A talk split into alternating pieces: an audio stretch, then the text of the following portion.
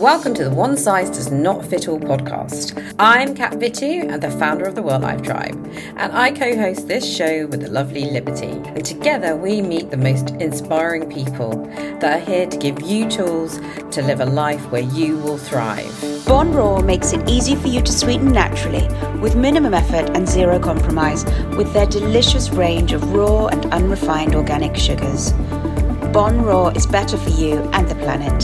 Find Bon Raw's silver birch, panela, and coconut blossom at Waitrose. Hi, welcome to One Size Does Not Fit All with me, Liberty. And as always, I'm joined by my lovely cat. Hi, Kat, how are you? I'm all right. How are you? I'm okay, thank you. What's new? Um, well, what have I been doing? Oh, so I went to the pub again yesterday as a non drinker because I am a non-drinker. So I always say I went to the pub, but I don't actually drink. But I did. It was really nice to be out. It was my husband's birthday. Um, we all had fun. Do you know?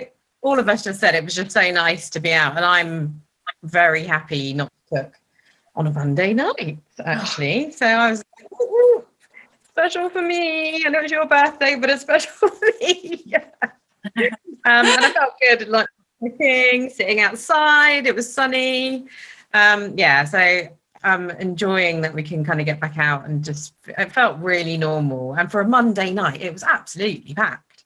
So I was just like, really, it's really cool. Absolutely packed. In fact, we had to put deposit down on our table to um to have this kind of nice meal. So yeah, it was really good. Um, and we all just, you know, really sort of tucked in, celebrated his birthday, um, which was good. His birthday's uh, clearly we need something because we keep we've been celebrating it since Saturday, whatever we can. Um, and it was like, officially yesterday. Um, and he kept having a go at me because everything, not having a go at me, he's like, why have you put my age on everything? You're like, happy 47th birthday. God, happy 47th birthday. And everything was about the number of, and he was like, why'd you keep, because you told me you can't remember how old you are. So I put it on everything. Have you got a nice local then that you go to near your house? Yeah, well, that's the funny thing because I moved in lockdown and nothing was open. Yeah. So I've never been to it up until like the last two weeks. So I've moved somewhere where there, I've never been to any of the shops. I've never been to any restaurants or pubs or anything. Um, so the really nice thing is like in the last couple of weeks, I've just been like um, discovering all these new shops, you know, and nice coffee shops, and then going to, you know, going to the pub kind of thing just to kind of see what's around me. So it's really nice actually because I've been here like three months now, and um, mm. you know, it's crazy.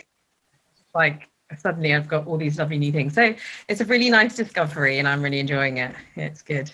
It's um. So yeah, oh, that's good. Um, and then yeah, back to doing a workout today, and then work and stuff because I've set up this new kind of self-care group for all my clients now because I must be a bit lazier. But basically, I'm just like, I think we all huddle together and do a new group. So I've got this little self-care group where I do cooking, all the things that I do separately normally.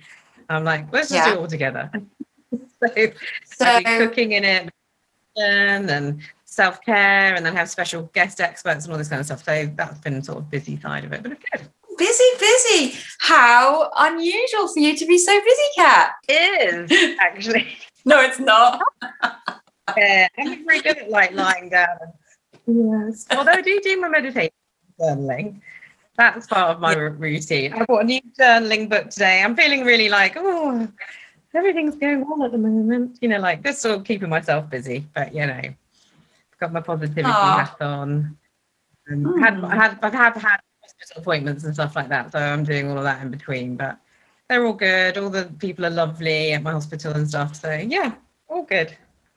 Feeling oh, it sounds like you're in a really nice, organized place, unlike me at my house. Um, I've been feeling really um, like I had it all together. And I was like, wow, I'm really bossing this. And then the kids went back to school and I almost relaxed too much. And now I'm just like a slob. So I'm trying to like gather everything back together again because uh, I went to the. I've actually been to the gym this morning and that was really good. I really didn't want to go, but I went and I feel amazing now. And also, I usually come back from the gym and I just walk around stinking and just like carry on for the rest of the day. And I actually had a bath, put some Epsom salts in it and stuff. So I'm feeling doubly not disgusting. Check me out. But yeah. Say again, sorry. Got your brother Harry Kondo over. Yeah, Harry Kondo's still here. We did a little. Uh, I am just the queen of procrastination. So we cleared out all this stuff that he made me throw away. And then I put it in bags ready to take to the charity shop and just piled it up in the hallway. and I had no plans to move it. But Harry Kondo loaded up my car so I couldn't get my dogs in there to take them out to the to where we normally walk on the school run. And I was like oh how am I going to get the dogs in? He's like how about you actually drop the stuff off you idiot? So Harry Kondo got in my car yesterday and um, forced me. I just find stuff like that really and I hate going I hate going to places and asking them to take my stuff. So I was like um, I'll the driving, you do the talking. He's like, hello. He said, oh, the little old ladies were so sweet. And so they were loving him. So he was going in there and he was like uh, dropping off all the little bits and bobs and they loved him. So it worked really well. And now all my stuff is gone out of my house. I could have opened my own charity shop with all the stuff. So he's really motivating. It's so weird. He went to America 20 years ago, one person, and he's come back a completely different one. He's very organized. Very tidy. Yeah.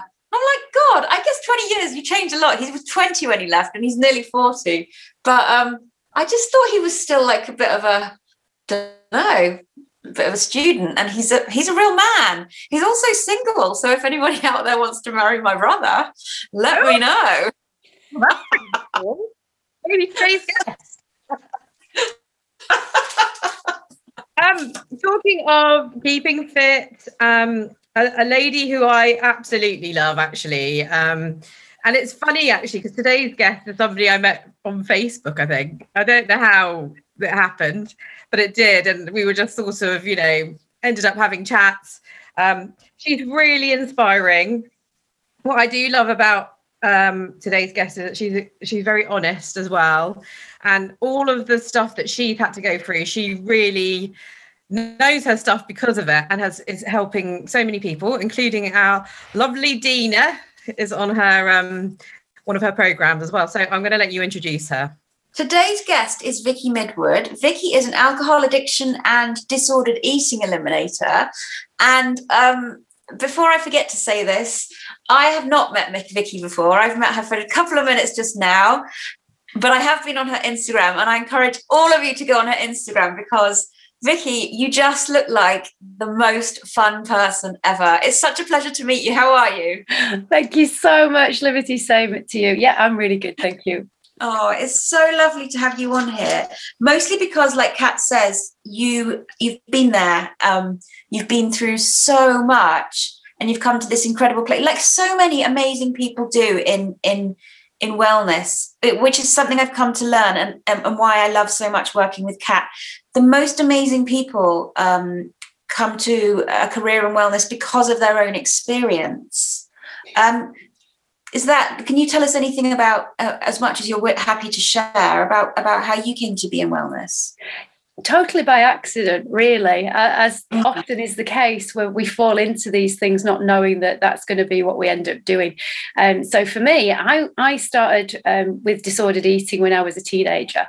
And um, all my friends went on diets as everybody kind of does when you're sort of 12 13 and you're starting to be aware of boys and your body and what's acceptable and what's not. And um, all of my friends did too and they did really really well and could stick to it and we're getting results and i couldn't i couldn't stick to it and i didn't know what was wrong with me um, of course i assumed there was something wrong with me and so mm. i discovered that i could make myself sick um, so I would not stick to the diet. I would try, but I would fail, and and then I would get rid of it. And that became a pattern uh, that I stuck to for a long, long time, um, to the point where I was struggling with other things like laxatives and exercising way too much.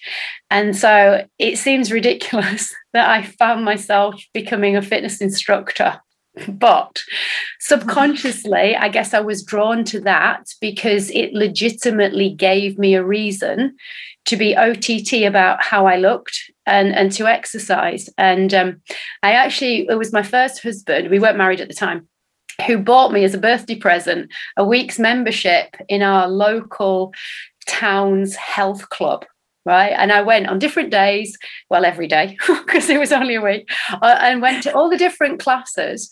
And um, it seemed to be the same lady who was teaching the classes, and they all had sort of different names. And I didn't really understand how they were that much different, to be honest. And because at that age, I was so arrogant and so full of myself, my brain was going, I can do what she does, and I can do it better. So I ended up having a conversation. She came over to me and she said, um, Are you a dancer? And I was like, no, uh, but I do enjoy kind of pretending that I can dance. And we got chatting, and I just said, "How do you get to do what you do?" And she said, "Well, you, if you go on this course, it's a, it's a weekend for a year." And I'm like, "A year? I'm not taking a year." So I went into the library to find out how I could find a course that was faster. Sorry, library. We didn't we didn't have internet back then. so, and I had to pick up the telephone and make some make some calls. What? yeah, I know. Uh, old fashioned, old school. So I'm talking back in the 90, 1990s. This. So I got on this course in London, which it would be the equivalent now of today's personal trainer and exercise to music course. Personal training wasn't even a thing then. It didn't name. It didn't exist as a thing. Yeah. Um, but that's what the course was. And in my arrogance, I didn't realize you had to be interviewed. I was just like, I'm going. I'm ready. Where, when do I? Where do I start? so I did this course, and I literally, uh, my brother had a friend whose mom was a bit of an entrepreneur way back then. Decided she was going to open a ladies only gym in our town, which was before the the kind of the massive gyms were around. Um, and she got the idea from from going to to health spas, and she wanted it to be like that. And so I literally qualified in six weeks, came home, met this woman, and she went, "Do you want to run the gym?" I'm opening it, trying to run. And so literally walked into a job. So that's why I'm saying it happened by accident. And and so I started to understand within the space of a, literally a few weeks that to help people feel good um, and to lose weight, I needed to understand how they thought and their lifestyle habits. And that began my journey of understanding cognitive behavioral therapy and neurolinguistic programming before they were kind of really popular. Um, because I wanted to help people whilst the whole time having my issues and pretending all was well. So that's how I kind of started. And that's 30 years ago this year. I qualified in 1991. So I've been teaching fitness classes and, and personal training people. And I still do. I'm still doing it. I still love it. In fact, I think I love it more now than I did back then because I'm not so het up on how I look. I'm more het up now about how I can help my clients. So obviously a massive shift in in me, but that's how I started. Um, and you know, over the years, my issues with food were kind of overtaken by alcohol, and for a long time, I was was battling both of them. Um, mm-hmm. So yeah, that's kind of how I got into it. Do you think you were subconsciously trying to help yourself by doing all of that stuff? Probably. Um, in hindsight, I would say absolutely yes, because I didn't know where to go to to get help. And, and you know, I'm sad to say that that's the same story these days. People don't know where to go to to get help because your GP tends to not be necessarily qualified in spotting the signs or asking the right questions that will help them to spot the signs. Most mm-hmm. people, let's be fair, if you've got a, an issue with alcohol or food, don't offer up the information usually willingly because there's a lot of shame and guilt and embarrassment around this stuff.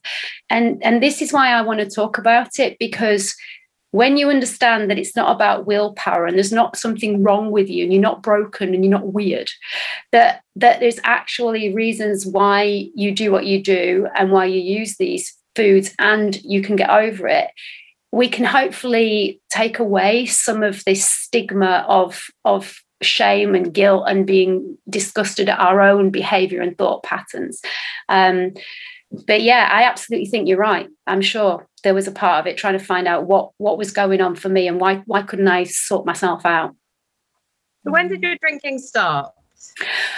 That's a really great question because I would always have said that it started in my late sort of teens, around about 16, 17. But that's a complete lie.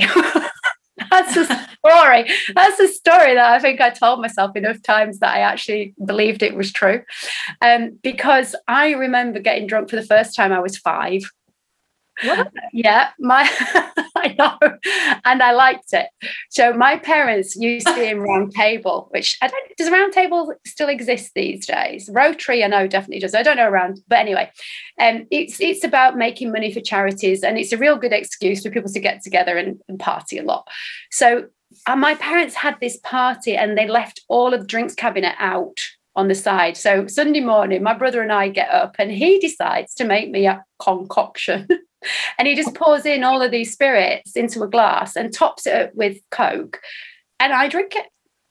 And I have no idea how many things went into it, not a clue. I just know that it was a good sort of average size tumbler full to the top. And I remember drinking it pretty much down in one and sitting oh. on my bedroom floor, kind of going, Oh, this feels quite nice. I didn't know what it was. And then my grandparents had a pub. And so, even from the age of sort of six or seven, as a treat, we would go and see them on a Saturday. And sometimes, not always, I would be allowed a Babycham. That's another thing. I don't know if it still exists. Um, yeah. But as I got older, I used to stay overnight with them. And um, I would sneak a Babycham. So my granddad would say I can have one.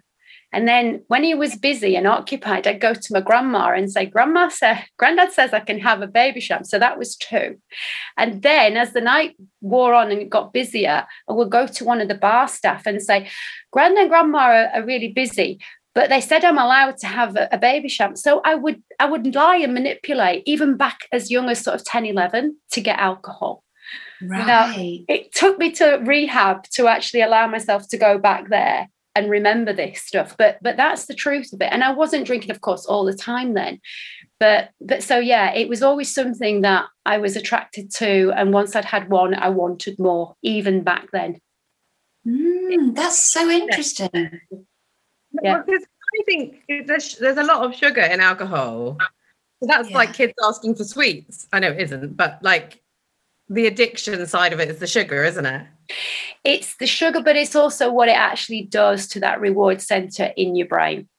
Yeah. Um, and we know now because because I've obviously geeked out a lot in 30 years of being in this world of finding out what goes on. I understand a lot about genetic SNPs and receptors, um, and understanding that know there are some genes that if you've got a, a, a genetic SNP that can be that the receptors are very slow to actually metabolize alcohol or very fast right? And you're not sure necessarily which is which. So there's definitely an element of of genes going on there.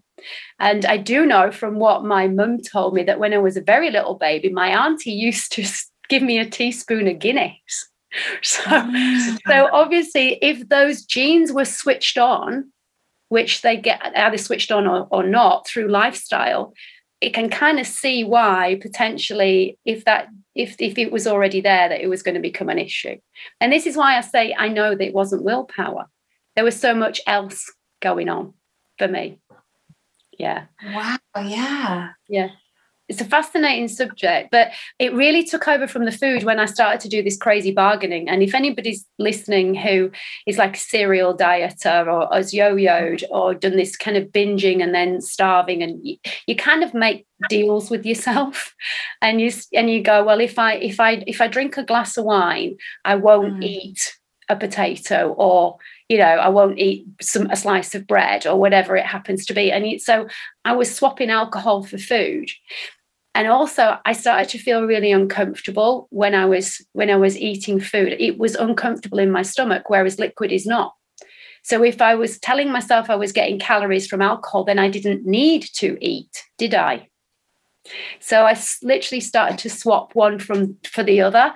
And then when you have too much to drink then you lose your kind of resolve and that's when you binge as well and that I had the answer. Well, you know, have your cake and eat it. I would go shove my head down a toilet and Having alcohol made throwing up that little bit easier. And so the cycle just escalated and escalated you know for many years i didn't go to rehab till i was 35 and i'm talking i was 21 when when i was in the started out in the world of of being in the gyms so that's a long time so would you say up until that point you were function you were functioning and drinking pretty well at the same time oh yeah i would say so um I think it only really got out of hand uh, in that final sort of six months to the point where I, I wasn't functioning.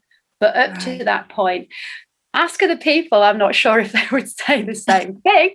But in my head, um, mm. I, I definitely was. I was I, I went freelance two years into that job. I went freelance and, and started working in, in other clubs.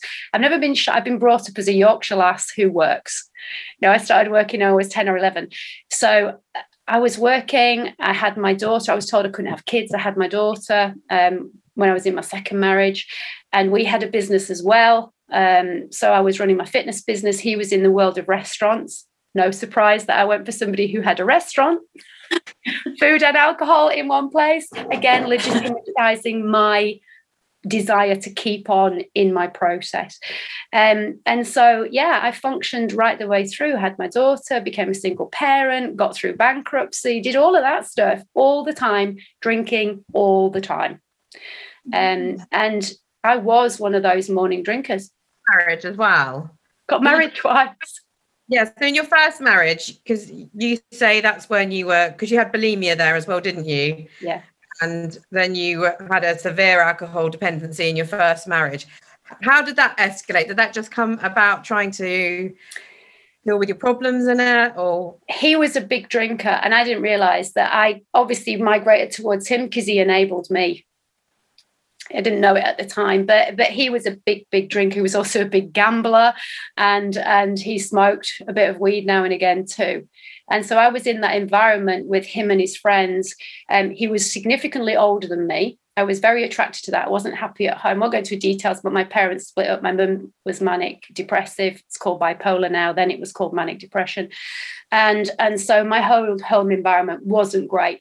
And I wanted to get out. He gave me an out. Um, so mm-hmm. he was 35, I was 18. And right. right. And he drove a Porsche 911 with a Targa top and he let me drive it. And we went into VIP lounges in nightclubs and we were drinking champagne. And it was, I fell for the whole, you know, the whole ideal of this person. Uh, mm. And I just got carried along. And we were together for two years before before we decided to get married in Barbados, which was fantastic. Um, mm. And I thought, you know, I'd got it made. Life was great.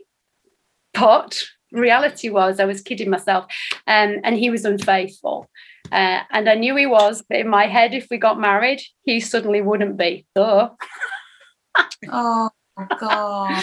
So, but that coincided with me then finding this course in London because I knew the marriage was over. And it was one of those kind of points that we all have, don't we? Those kind of bullet points in our lives where things shift. And it was like, go to London, get this qualification, leave him, and then who knows? So then I met this other guy um, who, again, I'd known, small town, people know people. Um, and so, you know, that I just carried on with that same lifestyle. You know, I could sit in the restaurant, get fed nice food, drink freely for nothing, as much as I wanted. Mm. He was also an alcoholic, but I, I called him an alcoholic, never thinking that I was, because that's the mentality when you're in it you can't see it. You're fine. You can stop anytime you like. You just don't want to stop. That's the story. Um, and if anybody is struggling, I'm sure that is a familiar phrase that you've told yourself. I just don't want to. I can, but I don't want to. I guess right. that was familiar with you growing up in pubs as well, wasn't it? Um, yeah, well, yes, it was. And also, yeah, the whole kind of um, my parents, that's what they did. My dad worked hard. He was a workaholic. I rarely saw him.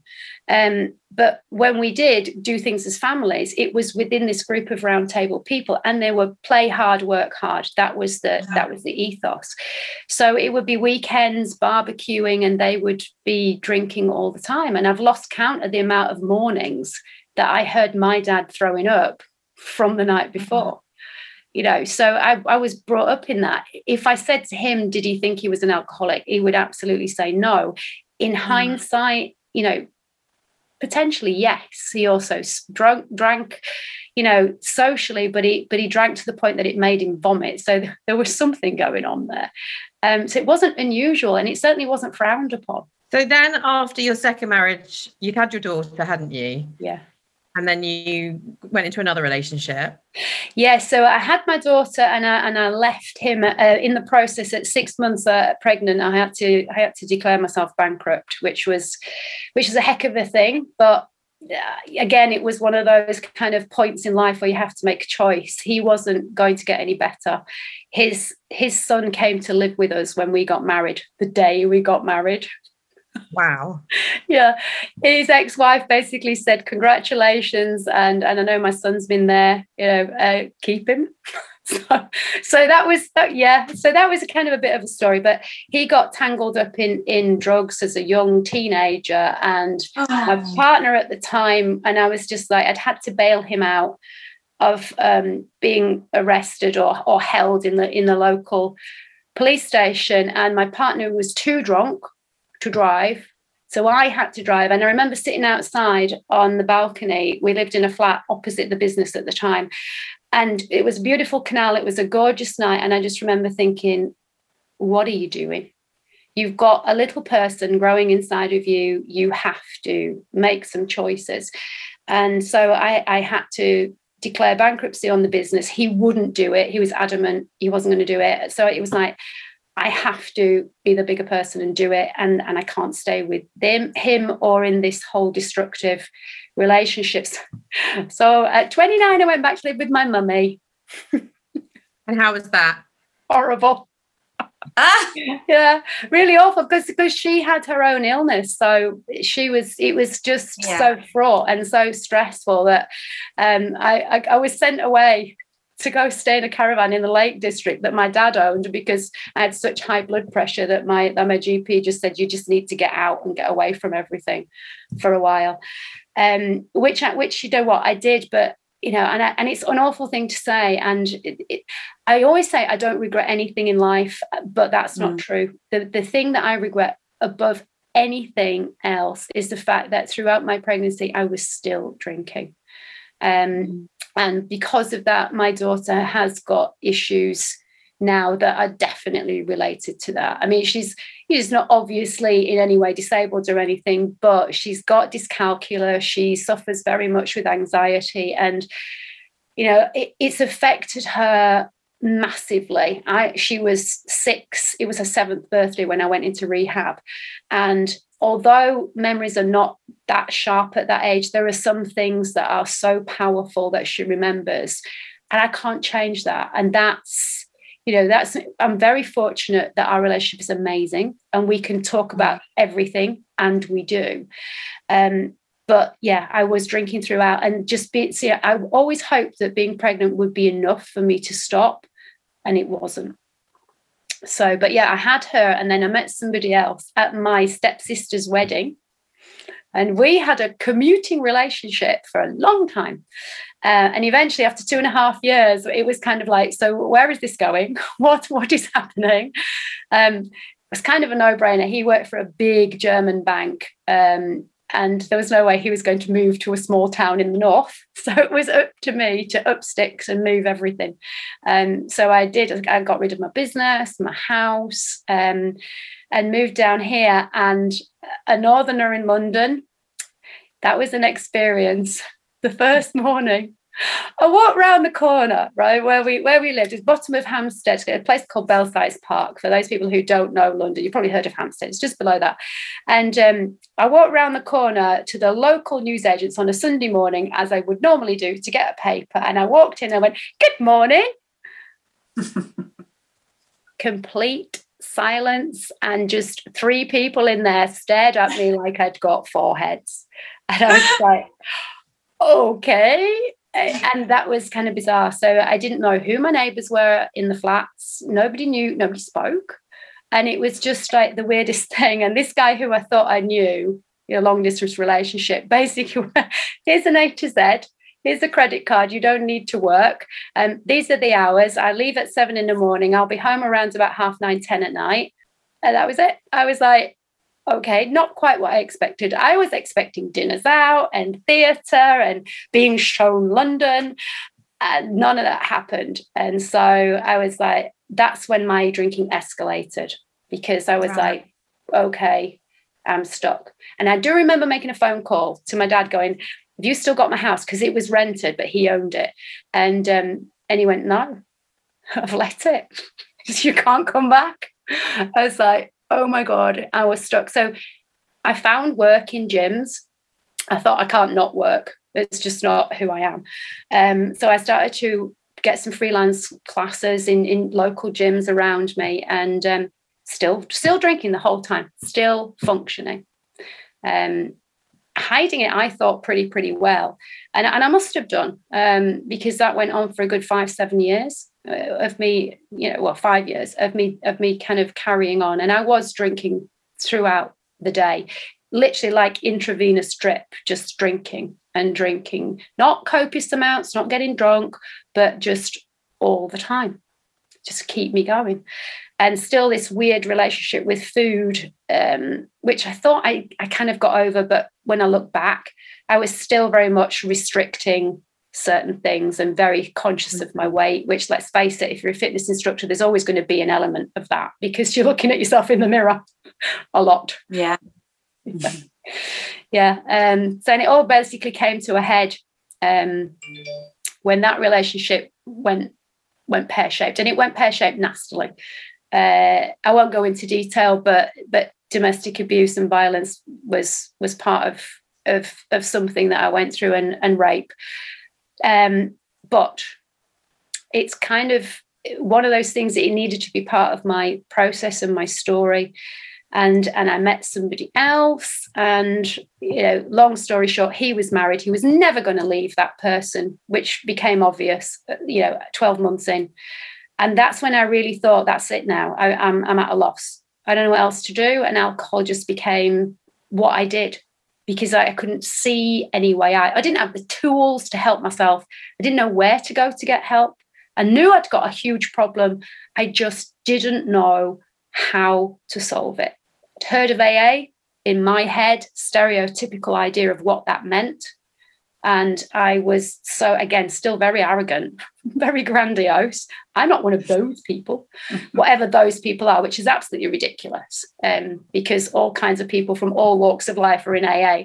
And there is no those people. But that wasn't what my head was telling me. so I didn't, I just carried on because I didn't know what else to do. When did the turning point come? Well, I'm a great believer in the power of the universe. And mm-hmm. um, bank holiday weekends, obviously my parents separated in the school holidays. It would be like one holiday mum, one holiday dad. If, if it was a longer holiday, both.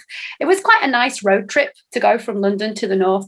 So bank holiday, the one coming up, which will be my 16 years sober anniversary, um, the end of May one. But that end of May bank holiday, I was going up to see my parents, booked a hotel because neither parent wanted me to stay with them. oh, Which can I kind of understand when you know your daughter's an alcoholic. It's not it's not wise.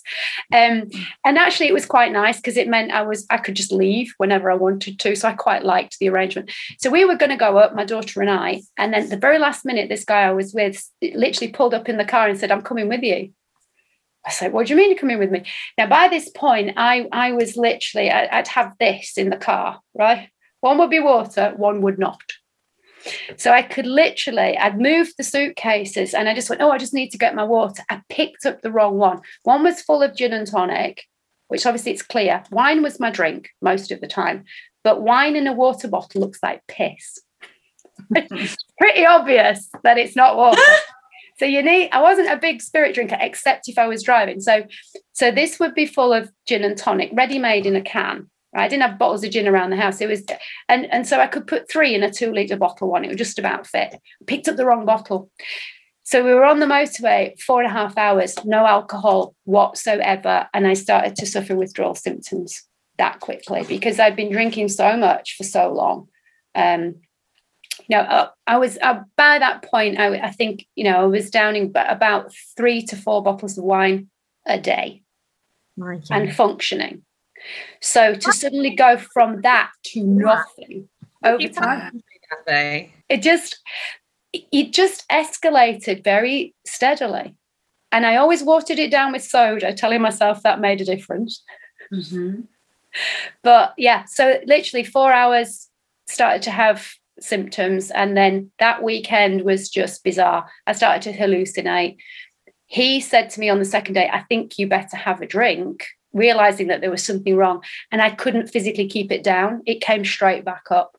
Um, and so that was actually the start of me stopping. Wow. So I've not had a drink since that last drink before we set off in the car.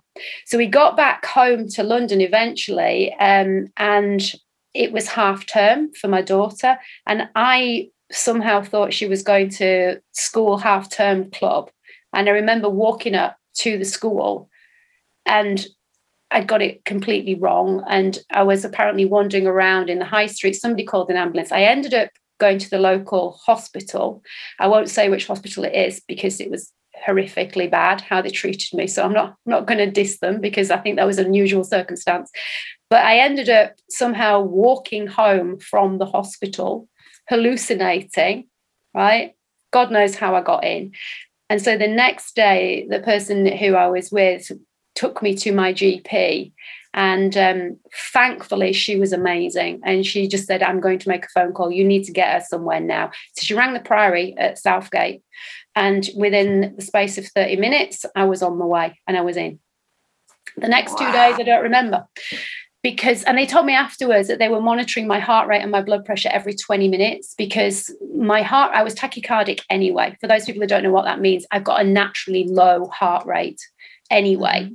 as a fitness instructor that made it even lower because i was pretty fit physically um, and so and my blood pressure just tanked uh, and because i'd stopped from such a high intake from a, a brain damage point of view there was no knowing what would have happened. So when I came to, and and the guy, the psychiatrist was absolutely lovely, and he said, "You know where you are?" I said, "Yeah, I do." I said, "Remember, you're bringing me in." I said, "I just." You know, I can, the hallucinating bit of it was fascinating. I'm such a geek. I was so fascinated because I'm going, I know I'm hallucinating. This is weird. I can hear those voices, but I know there's nobody there. It was this weird conversation, and stuff was moving in front of my eyes, which I knew wasn't real, but then I wasn't absolutely certain what was real and what wasn't. Bizarre, but fascinating. Um, and he said to me, uh, Do you think you have a problem with alcohol? And, and I nearly laughed in the guy's face, and I was just like, But yes. But the weight that came off when I said that and he said, So do you think you would like to follow this alcohol um, program that we have? And I just went, Tell me what to do. Because I finally was somewhere where somebody could show me what to do, could help me. And, and that's what I'd not had access to because I didn't know how. So I was your typical goody. I, would, I did whatever they said. I was like, because I didn't know any, I just wanted to know how to live without alcohol. And he was brilliant. The guy who was running it at the time was actually from Yorkshire. So we got on really well. And he just went, Hey, Vic, if you go home now where the circumstances the same, you will relapse. He said, Your body cannot handle a relapse, you will die. okay. So we suggest wow. that you go to South Africa to a place called Stepping Stones, which they had an affiliation with. But there was also a secondary residential place attached to that, which meant being away for two months. Now, I, my logical brain would have gone, I can't do that. I can't leave my daughter for two months. It's impossible. I'd already left for a month while I was in the priory. You know how sometimes it's like you're not there, somebody else answers. And I heard this voice going, Yes.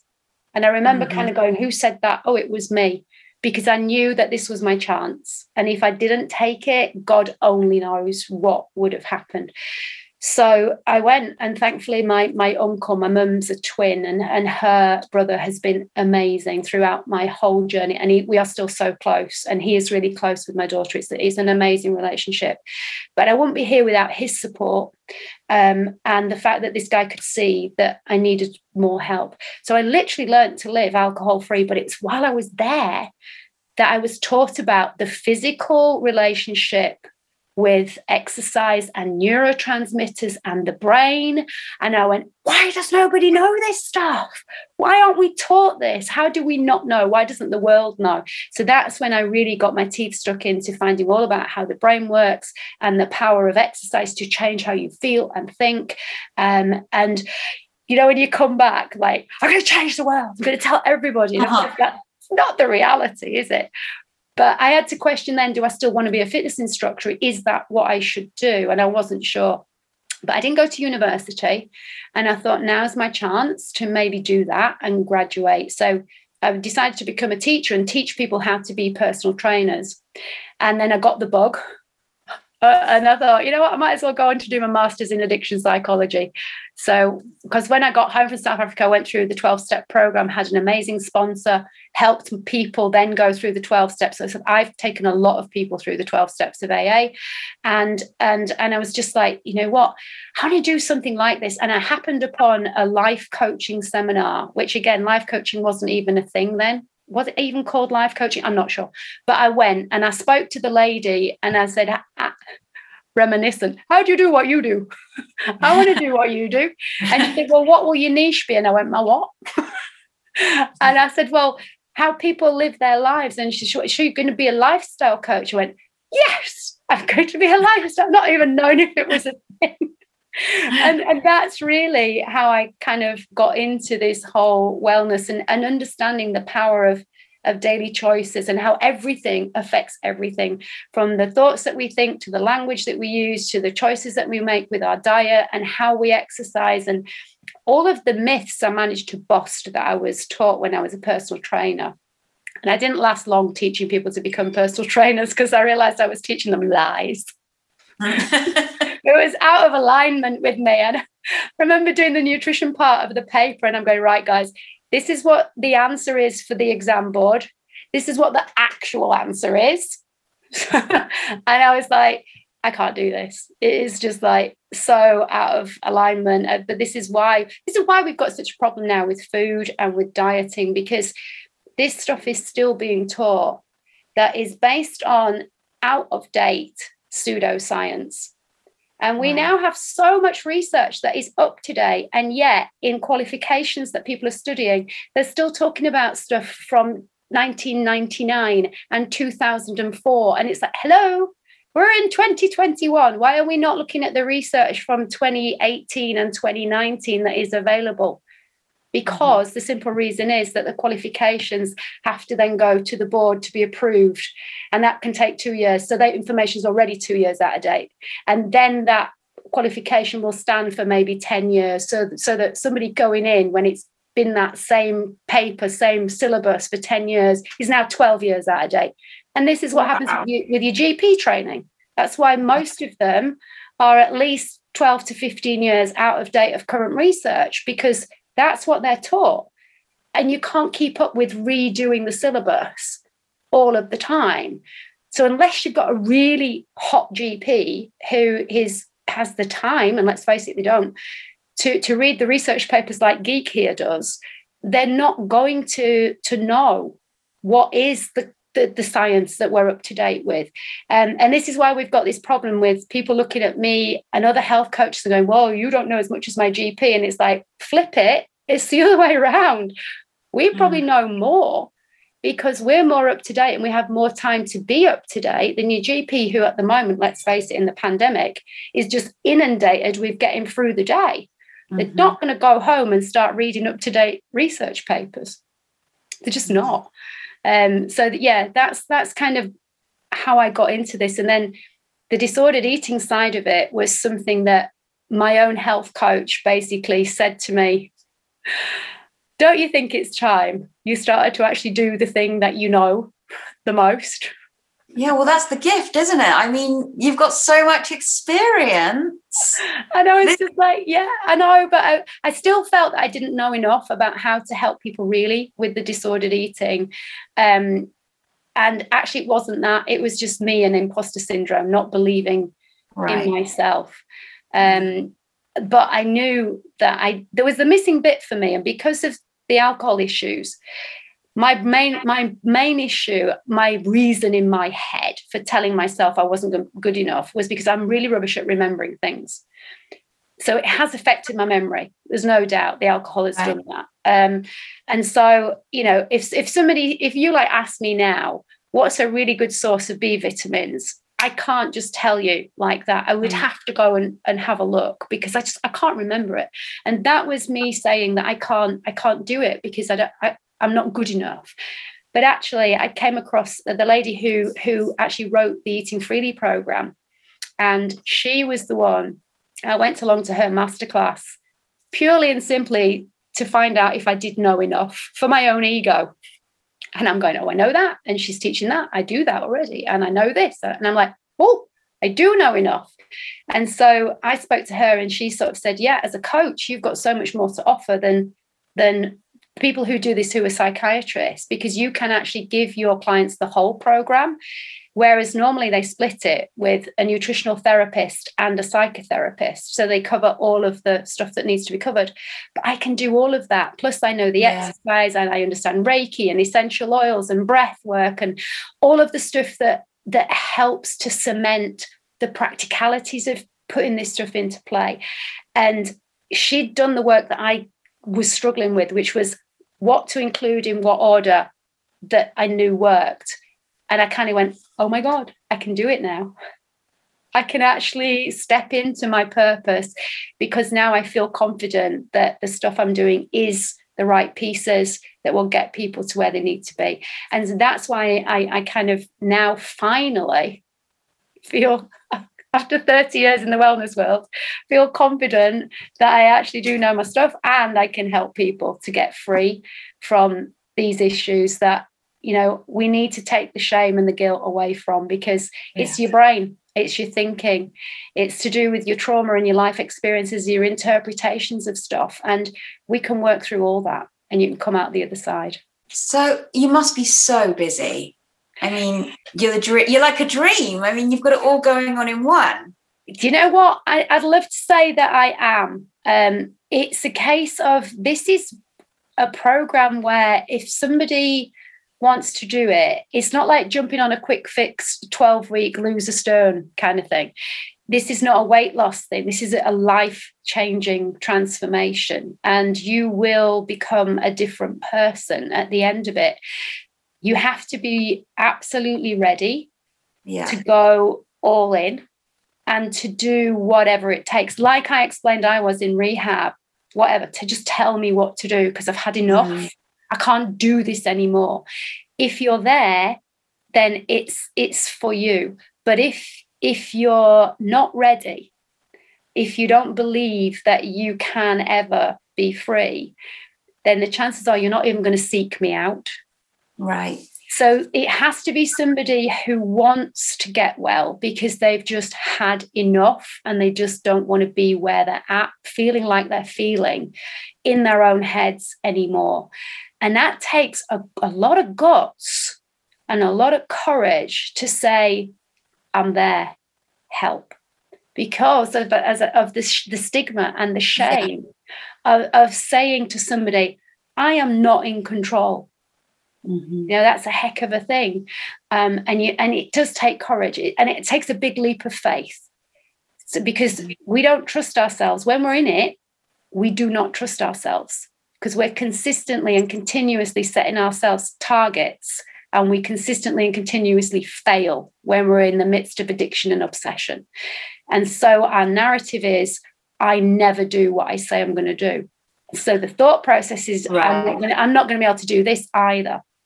Yeah. So it's, it's people have to give themselves that smidgen, that modicum of just maybe possibly I can to even allow themselves to reach out and have a conversation. Uh, so the answer to your question is I'm not massively busy. I am nicely busy and I'm helping the people who are ready and who yeah. need my help. But I know that there are a lot of people out there who are holding themselves back because they're terrified of what it might mean to give up this stuff. Because it's like in your head you can't even imagine what it's like to live without these things because you've never experienced it. And it's really hard to visualize something mm-hmm. that you've never ever seen or felt before. And that's scary shit Yeah. You know? And so a lot of people are just not prepared to go there. And they would rather stay in the pain and the discomfort yeah. and the familiarity of what's going on.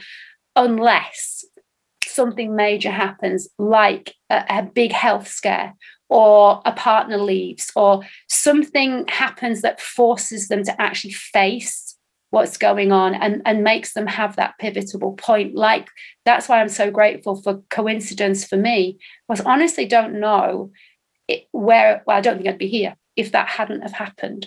And so i'm very aware that all of the people who do come to me i am so grateful that they have had that thought that just maybe possibly i can be different. I'm looking at your day now because um, we asked you to give us a brief version of what your day looks like it must be so different um, how you live this mo- like in this moment in the days that you have yeah. compared to that time. Um, like you say so every morning now you get up at 5.45 don't you? Yeah.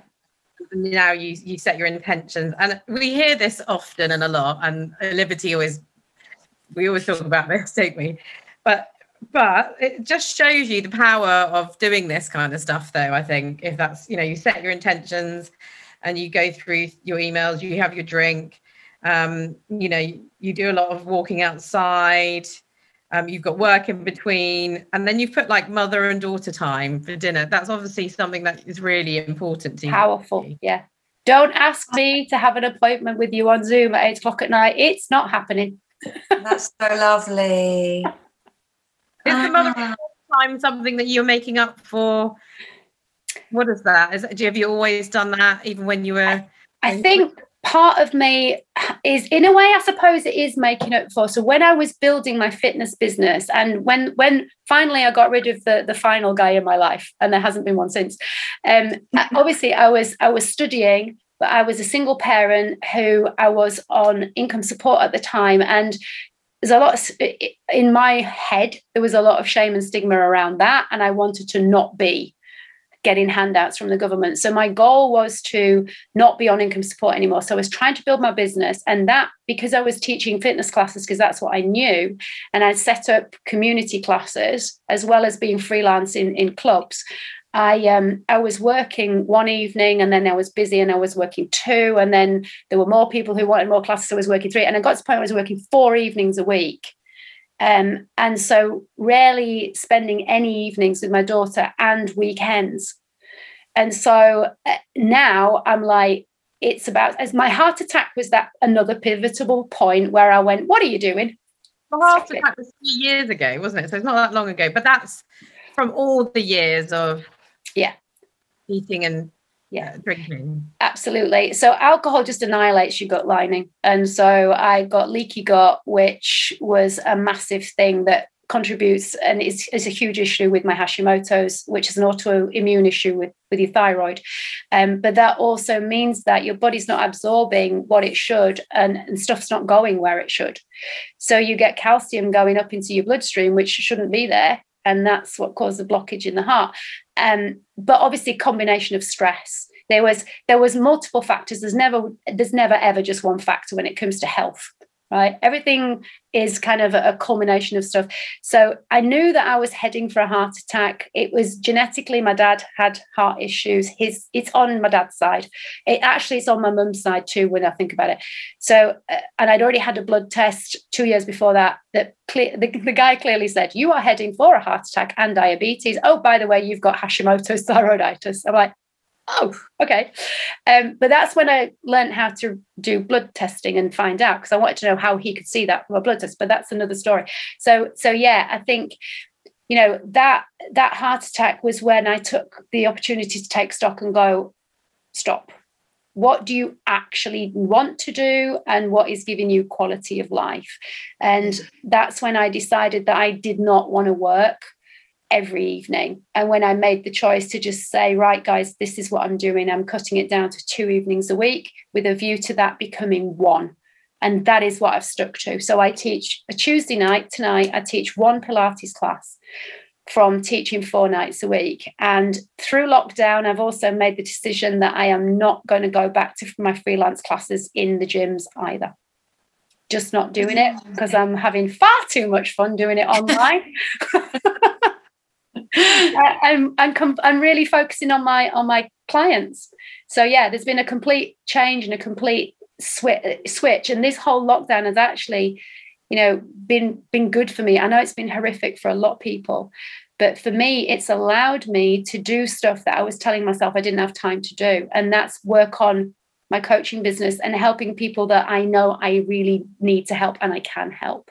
So I am still doing my fitness, but it's no longer the priority. Um, something I enjoy, it's something I love, it's something that people enjoy doing with me, and that's fab. But I'm not working to make that any bigger.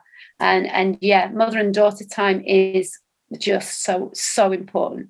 I think when you talk about the heart attack, though, it's like a I just had a heart attack, and then I know. Well, I know I don't make it sound like that, don't I? But I knew that I was when you're expecting something, and and it kind of does happen uh, and also, I think it's important to let people know when a, when a woman has a heart attack, it's not what you expect. You think, you know, left left arm and pain and stuff. No, I I didn't feel very well. I thought I was coming down with a sore throat and a virus, right? And I and I thought, oh, it was a Saturday morning, and and I got up at like half past four, and I thought, oh, it's half past four. Oh, I haven't got a client first thing. I think I'll have a lie in. I don't feel great. Went to the bathroom, thought I feel a bit strange. Like maybe I'm going to faint, right? Came out the bathroom, felt all right. Didn't make it through the kitchen. I live in a Victorian house where the bathroom is through the kitchen. It's on the ground floor, and, and I didn't make it through the kitchen. So I passed out and I smacked my head open on the on the door frame, and it came to, and I was like, okay, that was weird. I knew I wasn't feeling very well. I didn't realize the damage that I'd done. So I didn't know I'd had a heart attack. And not what you'd think a heart attack was actually. And, and i had no clue. And it's really interesting especially women because obviously i was like the first thing i did i got upstairs i made it upstairs because i was like came to stood up in the kitchen thought i'm going to faint again? No i'm all right. So i went upstairs and then i didn't make it into my bedroom fully I passed out a second time. And that's poor my daughter, bless her. She she found me. Um, and I came to prop myself up on the bed. The first thing I did was get my blood pressure monitor because my brain went straight to heart attack. Because I thought, oh, oh, my blood pressure must have just dropped. That's why I fainted. Everything was normal. My heart rate was normal for me. My blood pressure was normal for me. So my brain went, well, it, well, it's not, it's not that then. course, she's going, Mom, your head. I can see the bone, and, I, and I'm going Saturday morning. I don't want to go to A and E; it'd be a nightmare. And then my head's going. I think I'll drive myself to Finchley Memorial late. She's like, oh. "Mom, serious?" So I said, "I tell you what, I don't really want to go. I was really thirsty." And I was drinking, and that's the only symptom. And I could, I, I just felt that my throat was sore. And so she said, Well, I said, to tell you what, I'll ring 911 and see what they suggest. And as soon as I said, I feel like I've got a sore throat and I'm really thirsty, but the thirst is not going, she just went, An ambulance is on its way. So she obviously knew that that was one of the signs. I had no clue. So when we got to um, the Royal Free, and he kind of, you know, did the echogram, and he just went, "You've had a heart attack," and I just, I just, you're joking. he, went, he said, "No," and I went, "Show me." Because I, I wanted to see. And he said, there. And I went, oh, yeah. And of course, I was still like, well, obviously I'm all right. So now what do we do? And he said, well, we need to get a stent in. And was the ambulance driver went, he said, you know, this kind of thing on her head do you want to just check that she's not concussed before you start doing any kind of operation? And he was like, oh, yeah. And it literally, they, they did that. Oh, it's fine. And then they, they put the stent in there and then. And, and the guy was talking to me as he was doing it because I'm going, and I want to know what you're doing, what's happening, and so forth. And, and so I, I feel like when I do talk about it, it's blase, but I didn't, I didn't feel ill. It wasn't scary. I didn't think that I was having a heart attack. And they just dealt with it so efficiently as well. It, it, wasn't a big issue. And then I was in the hospital for a couple of days, and that was it. So that was on the Saturday morning. I was home on the Monday, um, and and I was fine. You know, so did I expect it? Yes. Was it as I expected when I had it? No. The the scary bit was afterwards because unfortunately the follow up was was was rubbish. Um, was really poor and unfortunately i know what i'm doing so I kind of, you know, made sure that I went exercised and I was walking. But there's still a bit of fear. And it's afterwards that I think people need a bit more guidance and a bit more help because you're like, you feel a little bit wobbly on your feet and you're not quite sure what you're allowed to do and what you're not allowed to do. And And it's that dare I push myself? Ooh, a bit scary. So coming back from that was when I said to my my classes, look, I can teach you, but I'm not doing it. Mm. And they were like, that's fine. Well, that's when your skills as a really good instructor come out when you can tell people exactly what to do without you having to do any of it. well, there was an incredible picture on your Instagram of your body. That's when I was reading that you'd had, I was like, Kat has had a heart attack.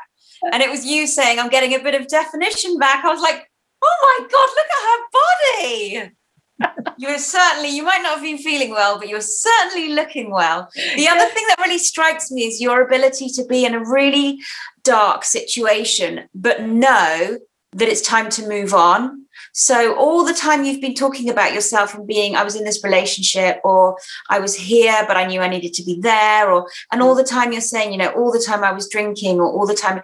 But despite all of that, you've got this clarity of thought and this sort of instinct, not just to survive it, but I knew I had to move on to thrive. And that's really? That's really something that really strikes me about you. This is where i was never kind of a woo what i would call a woo woo type of person but i can't deny that there is a power of something that is bigger than me. Do i know what it is? No. I'm not a religious person. I don't choose to call it god and and that's why i had a bit of an issue with the whole rehab and 12 steps because they use the god word a lot and my sponsor mm. was brilliant. And she just said just look at it as a power bigger than you. I can handle that she said, you don't need mm. to know what it is. You don't need to give it a name. Just know that there is something that is bigger than you. And whatever that something is, has allowed me to keep on moving. And I believe that we all have it. We just don't necessarily know how to tune in and to listen to it. And somehow, I don't know how, I was able to do that when it mattered. Mm-hmm. And that's why I, you know, I do so believe, and that's why I went to try the plant medicine in Colombia, um, you know, in my 50th year to just explore that side of things a bit more. And I'm very drawn to Reiki, and and because energy and and all of that, it, I, I bring all of that into what I do because I wouldn't be here without that. There's something that has allowed me to be here still. Mm-hmm. And and so I've got to stay tuned in. And this is where gut instinct, I think, comes in. It's not always logical what you what you, is the next step, but somehow if we just go with it, you know, and this is why one of my favorite sayings ever, and my class people will be sick of hearing me say it, but I, but it's so true. You okay. never know till you have a go. Right?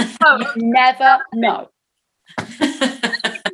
saying when you say my healthcare, my self-care, um, and I tune into my my what my body is telling me most of the time.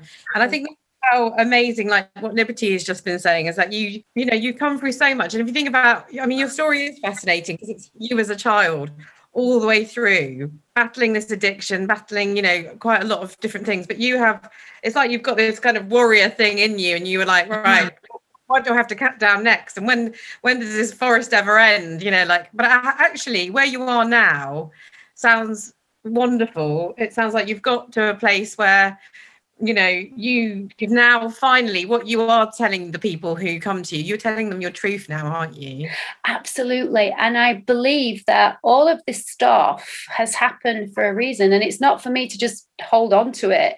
It's for me to be able to share and say to other people this has happened to me and it might be happening to you and it's okay to talk about it let's not keep this stuff inside because you know i i now understand so much more about what went on with my dad and his illness and why it went the way it did. I understand that my mum's diagnosis was probably incorrect but i couldn't do anything about it at the time. All of this stuff is important for me to share because if i can be just one of the cogs in the wheel that helps us to change our attitude to mental health, physical health, and stop putting the barriers up between the two and just look at whole health and that medication is not the answer. If that's my biggest message, stop looking to be fixed by medication and start looking within, then and talking about feelings. They're not bad, they're not good. You don't disapprove of them, you don't necessarily agree. Feelings are just feelings, and we are allowed them, share them without fear of judgment. That is the overriding message. And if I can get that across to school children, to doctors, to parents, and we can start to change this whole social conditioning that, that this is the way it's always been, so this is the way we should keep doing it. Let's just blow that into the ether and we've had the opportunity to start doing that with a pandemic. And I, for one, will be so upset if we all just reverts back to how it was, because that would be such a shame that we've missed a yeah. massive opportunity globally to change yeah. the narrative. And I just hope to God that that things will change. But something is keeping me in that whatever that is that keeps moving me on for the next thing because we're all here for something. I don't know what it is. But what I'm doing right now feels like what I should be doing right now. And that's good enough for me. it's been so lovely having you on as a guest today, Vicky, and we love your honesty um, and everything about you. I always think that you're very, very inspiring, and I love where your stories come to today. Um, how can people find you if they want to so people can find me on my website, which is just vickymidwood.com. I am on Facebook as Vicky Midwood and the addiction, the I think my page is the addiction and disordered eating eliminator because I couldn't fit the word alcohol on, ran out of characters. Uh, I'm on LinkedIn as vickymidwood.com as well. I am on Instagram as Vicky underscore go figure coaching. Uh, and yeah, I'm on YouTube as well. Fitness Finchley with my exercise stuff, and and Vicky Midwood with all my other stuff. And, and it is all very inspiring. Um, you know, even with you helping people for the food side of it as well, that's to help people with food in general who battle diets throughout the whole of the life as well. So do have a look at what Vicky's got to offer because it is all very helpful. We know people who are doing it and we just think she's amazing. She's come through so much but to say that this woman has never let herself be stuck is genuinely true. She's just literally come through all of this stuff, and where she is today is at her very best. And we wish you so much love and luck, Vicky, because you do do so well. You are really inspiring. Thank you so much, and thank you both for having me. It's been a oh, joy. Oh, I can't wait to meet you one day when we're allowed face to face. I just want to give you a big hug. You're so lovely. Me too. Thank, Thank you. you, Vicky. Welcome. Take care. Bye.